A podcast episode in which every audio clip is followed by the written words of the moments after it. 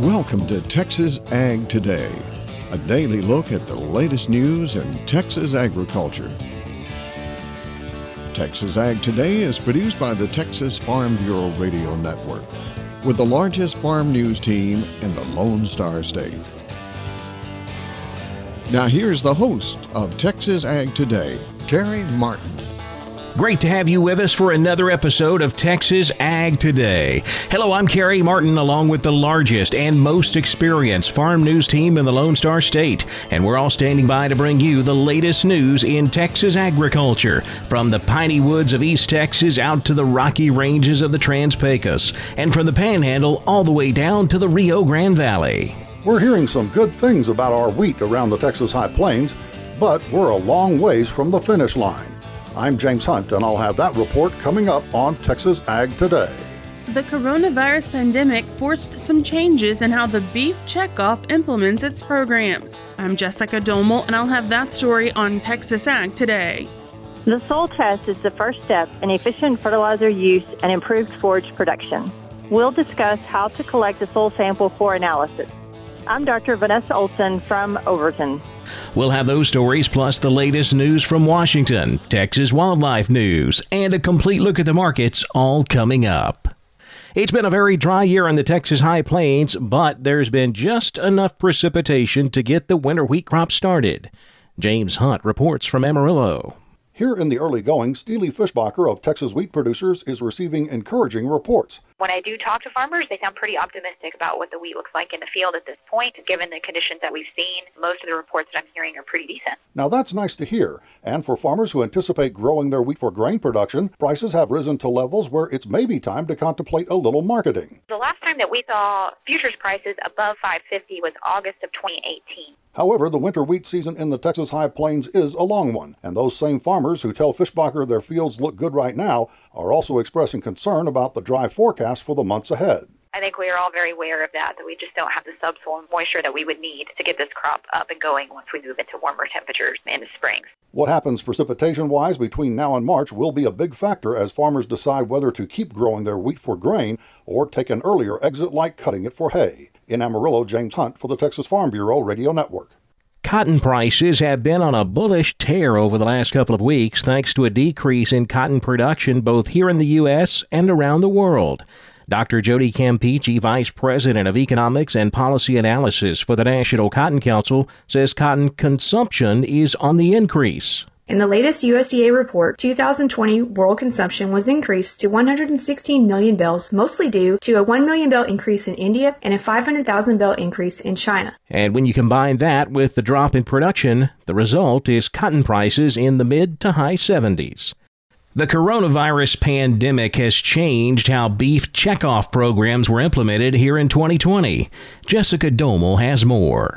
I recently caught up, virtually, with Greg Hanes, CEO of the Cattlemen's Beef Board, for an update on the beef checkoff. This year, obviously, with COVID, has been a, a, very unique year. A lot of the programs and everything that the checkoff were doing were disrupted just because you know everybody was hunkering down at home. You couldn't travel, restaurants were closed, things like that. So all the programs really had to pivot and shift and they moved to a lot more online type activities. So, regardless of who the target audience was, instead of those face to face meetings, it ended up being these kind of Zoom things and stuff like that. Uh, but they actually turned out pretty effective. I mean, there would be instances where, say, we were trying to, to train educators in person seminar, we might have had 50 people there. But by putting these online, we were actually able to reach, you know, like over a thousand people, you know, with this. And so the same was true really in all areas. So moving these things to virtual platforms, we were able to reach more consumers with events. We were able to, to reach more chefs. We were able to meet more buyers. We, you know, have international programs that were doing a lot of the same things. So that outreach actually increased in a lot of ways, which was interesting. So now we'll have to see how things shift back to normal, if it's the old normal or a new normal or, or what that is.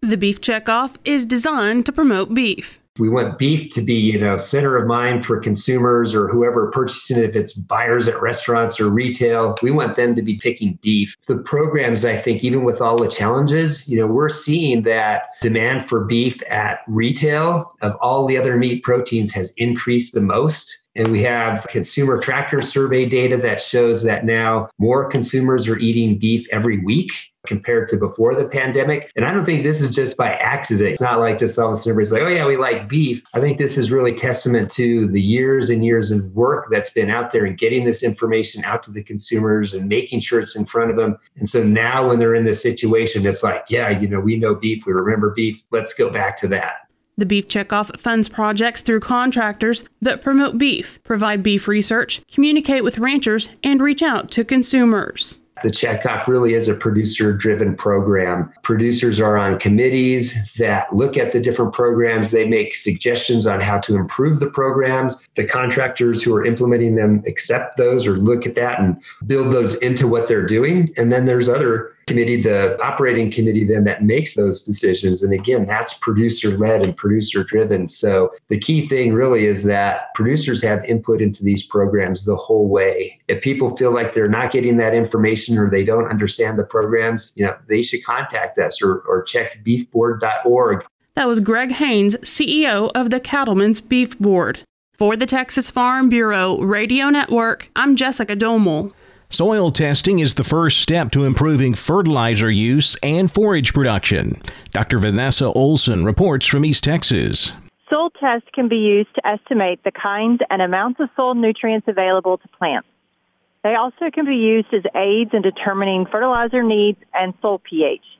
Properly conducted soil sampling and testing can be cost effective indicators of the types and amounts of fertilizer and lime needed to improve forage yield and quality. The objective in sampling is to obtain small composited samples of soil that represent the entire area to be fertilized or limed.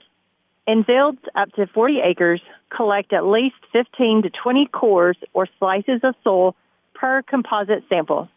Unusual problem areas should be omitted or sampled separately. To properly diagnose the causes of poor forage production, collect separate composite samples from the good and poor growth areas. Several tools can be used to collect samples, including trowels, spades, sharpshooters, and soil probes. Soil samples are collected to a depth of 6 inches for standard routine analysis. Samples should be collected annually for hay meadows and every two to three years for grazing pastures. For soil forms and bags, contact your county extension office. Soil testing is the first step in improving forage production. This is Dr. Vanessa Olson reporting from East Texas with Texas Ag Today. Registration is open for the 2021 American Farm Bureau Federation Virtual Annual Convention. Michael Clements has more from Washington. Farmers and ranchers are encouraged to register for the American Farm Bureau Virtual Annual Convention, planned for January 10th through the 13th, 2021. Nikki Jones, Idea Ag Group Marketing Manager, says the virtual convention will include many of the same aspects as a traditional in person event. The Farm Bureau Virtual Convention theme this year is Stronger Together, which underscores the importance of unity and finding creative ways to engage and support our friends and neighbors in the industry. You can expect some fabulous keynote speakers, education innovation sessions. We have some of the old favorites, YF&R and the Ag Innovation Challenge, the Foundation Night In. Jones says the convention includes a robust lineup of keynote speakers. Our keynote speakers at our general sessions include Mike Rowe, who will join the convention as our special guest for a fireside chat during our closing general session. We've got the Land O'Lakes president and CEO Beth Ford, who will join Farm Bureau President Zippy Duvall. And we'll also be featuring an inspirational and entertaining keynote address from Navy SEAL Commander Rorke T. Denver. This year, AFBF is waiving registration fees and inviting all of agriculture to attend. For the first time ever, registration fees are being waived to give all Farm Bureau members and also anyone who's interested in ag the opportunity to experience one of agriculture's premier events from the comfort and safety of their home. Those interested in attending can find the registration link at annualconvention.fb.org. Register online, and then we will send you your registration link to join us on January 10th. Again, register and learn more at annualconvention.fb.org. Michael Clements, Washington. COVID 19 cases have been higher in counties where a high percentage of the population works in the meat processing industry. USDA's Rod Bain has the story. The COVID 19 pandemic's impact on the meatpacking industry was noted with concerns about retail supplies in late spring. Also peaking in late April, according to the 2020 edition of USDA's Rural America at a Glance report, cases of COVID 19 in rural counties where a high proportion of jobs originate from meatpacking operations. These are counties that have at least 20% of their employees working in meatpacking. We could see a very strong relationship in these counties to COVID 19 cases. Economic researcher Elizabeth Dobis says at that peak, cases of COVID 19 in meatpacking dependent counties reached 50 per population of 100,000 people. A peak that was around 10 times the rate of cases in other counties. Rates declined significantly starting in mid May, with partial plant closures and increased social distancing procedures in place. Since then, these counties have been moving on par with other non metro counties. I'm Rod Bain reporting for the U.S. Department of Agriculture in Washington, D.C. If you harvest a banded dove this season, be sure to report it. I'm Jessica Domel, and I'll have that story coming up on Texas Ag Today. Most equine vaccines are given at the same time, but that might not be the best method for vaccinating. Texas veterinarian Dr. Bob Judd takes a closer look at that coming up next, right here on Texas Ag Today.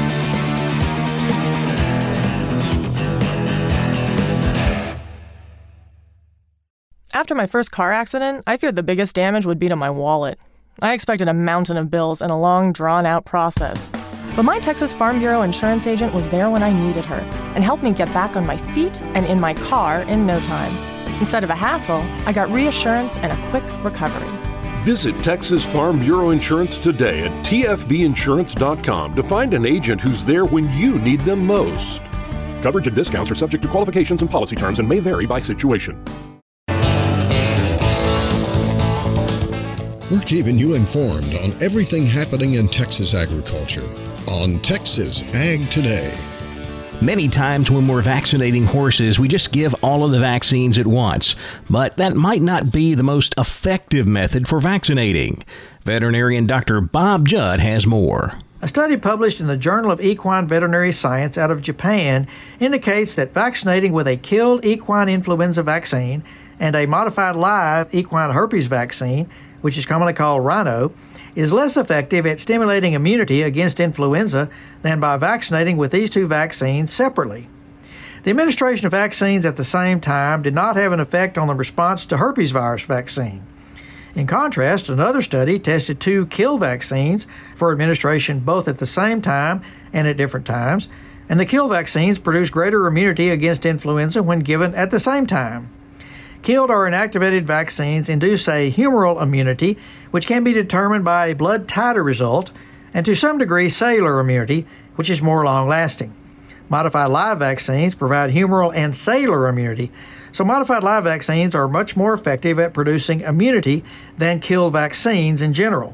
Even though giving the killed influenza vaccine given with the modified live herpes vaccine did result in decreased immunity, this does not mean the immunity was not protective against disease, as that depends on lots of other factors. From these studies, it appears that giving killed or inactivated vaccines together is appropriate. However, if you're giving horses a killed influenza vaccine and a modified live herpes virus vaccine, it's probably a good idea to give these vaccines separately. Of course, most vets may be giving other vaccines with influenza and herpes virus vaccine, and we really don't know the effect those vaccines have on influenza immunity. I'm Dr. Bob Judd on the Texas Farm Bureau Radio Network. If you harvest a banded dove this season, don't forget to report it. Jessica Domel has more in today's Wildlife Report. If you bag a banded bird during this segment of dove season, be sure to report it to the proper authorities. Owen Fitzsimmons, Webless Migratory Game Bird Program Leader for the Texas Parks and Wildlife Department, joins us with more. If you bag a mourning dove or white winged dove that is banded, go to www.reportband.gov to report that. That information is pretty critical to how we manage doves at the national scale. The Eurasian Collared Dove banding is a private project with the Texas Dove Hunters Association. They have a contest where you can win different prizes if you do bag a bird that has a band. So check out those guys for that information. Reporting the take of a banded bird helps government officials learn more about the bird itself and the species.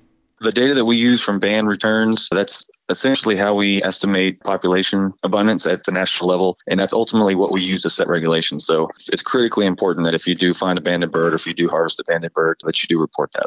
Again, you can report those at reportband.gov. Those bands will usually have the URL, which is reportband.gov, followed by a unique number that allows you to report it. Eurasian collared doves with an orange band on them should be reported to the Texas Dove Hunters Association at bandedbirdchallenge.com. The bands are part of a project to study the movements, habitat, and preferences of the invasive Eurasian collared doves. Hunters who have entered the Banded Bird Challenge could win a new truck, scholarship, fishing trip, or other prize for reporting their banded bird. Again, that's at bandedbirdchallenge.com. Today's comments were from Owen Fitzsimmons with the Texas Parks and Wildlife Department. For the Texas Farm Bureau Radio Network, I'm Jessica Domel. It seemed like a mostly quiet day on Friday for agricultural markets. We ended up closing higher for live cattle, lower in feeder cattle. Wheat and cotton both drifted lower to wrap up the week. I'll take a closer look at all of our livestock, cotton, grain, energy, and financial markets coming up next. Keep it right here on Texas Ag Today.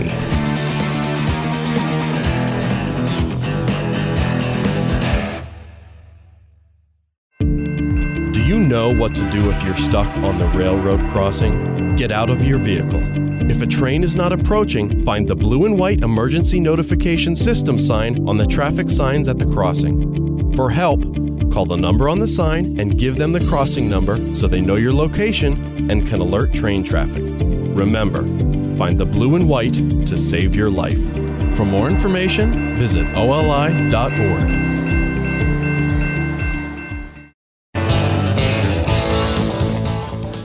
We're giving you the market information you need on Texas Ag Today. Friday saw a mixed trade in the cattle complex. We ended up closing live cattle higher, feeder cattle lower. December live cattle up $1.12, 110.47. February up 40 cents, 114.85. April live cattle up 22, closing the week at 118.65. Feeder cattle dropping lower. January down 52 cents, 140.45. March feeders down 30 cents, 142.30. The April down 10, 143.90. It was a fairly quiet trade for the cash fed cattle market. We did see some early sales in the week at 105 up north. That, of course, uh, sharply lower compared to the previous week. However, as we move through the week, prices did strengthen. We saw some Texas sales on Thursday at 108. So that's a couple of bucks lower than last week, but still much stronger than that 105 that we saw earlier in the week. Boxed beef prices mixed on Friday. Choice down $1.46, 208.05. Select up $1.40, 195.10. Let's check a couple of auction markets now. We'll start with the weekly sheep and goat auction in San Angelo. Producers Livestock Auction having a very big run. They sold 6,300 head in their normal weekly sale, 2,500 head the following day. And of course, these sky high prices we've seen all fall and into the winter finally pulled back somewhat. We saw lower prices with wooled feeder lambs 20 to $30 lower, slaughter hair lambs 20 to $30 lower, slaughter ewes 5 to 10 lower, and the kid goats 20 to 30 lower. Slaughter nannies $1.30 to 208, mostly 160 to 180. Mature billies 180 to 225. Wooled feeder lambs $2 to 266. Slaughter lambs, we saw the lighter weights bring 230 to 348. The heavier weight slaughter lambs $1.80 to 290. Slaughter ewes 80 cents to $1.18. Kid goats 240 to 356, mostly $3 to 332, and we had some feeders up to 405. Now let's go up to the Panhandle Cattlemen's Livestock Auction, Dalhart, Texas, selling 1,302 head. Steer and heifer calves under 600 pounds were steady to $2 lower. Steers and heifers over 600 pounds sold steady. Medium and large frame number one feeder steers had a few weighing 3 to 400 pounds. They brought $1.98 to 204. Four to five weight steers $1.68 to 202. Five to 600 pounders $1.51 to $1.69 a pound. Six to seven weight steers $1.31 to $1.42. Seven to 800 pounders $1.28 to $1.36. And the heavy eight to 900 pound steers brought $1.31 to $1.37 a pound. Slaughter cows range from 19 to 64 cents, slaughter bulls 59 to 77. Back over to the futures market now where lean hogs wrapped up the week on a higher note. February hogs up 30 cents, 65.80. The April up 62, 69.92. Class 3 milk was mixed. January milk down 2 cents, 15.62 a hundredweight. It was a quiet, lackluster trade in the cotton market to wrap things up on Friday. A bit of a correction on the nearby contracts, but really nothing much to talk about. A lot of bullish news has been in this market. A weak U.S. dollar, very strong supply and demand numbers, as well as big export sales, all pushing cotton prices higher into the week. We wrapped up on Friday with March cotton down three points, 77.16. The May down six. 77.83. December 21 cotton up 28 points, 73.90. Not much news to talk about in the wheat market. Same story as cotton, just a very quiet trade to wrap up the week. We were fractionally lower in both hard and soft wheat. March Kansas City wheat down three quarters, 569 and a quarter. New crop July wheat down a quarter penny, 575 and three quarters. July Chicago wheat down a quarter cent, wrapping up the week at 603 and three quarters. The corn market put in a higher close Friday. September corn up four and a quarter, 423. December 21 corn up three and a half, 418 and a half. In the energy markets, January natural gas up 7 cents, 271. January crude oil up 54 at 48.90 a barrel. The financial markets lower. The Dow Jones Industrial Average down 122 points, 30,180. The Nasdaq down 9, 12,755. The S&P 500 down 13 at 3,709. That wraps up our look at the markets, and that wraps another episode of Texas Ag Today. Thanks so much for joining us. Remember, we'll be right back here next time to bring you the latest news in Texas agriculture. Hope to see you then. I'm Carey Martin, and this is Texas Ag Today. Thanks for listening to Texas Ag Today. Be sure to subscribe to our podcast on Apple Podcasts, Google Podcasts, or Spotify. For more Texas Ag news and information, check out our website at texasfarmbureau.org or tfbradio.com. Texas Ag Today is a production of the Texas Farm Bureau Radio Network.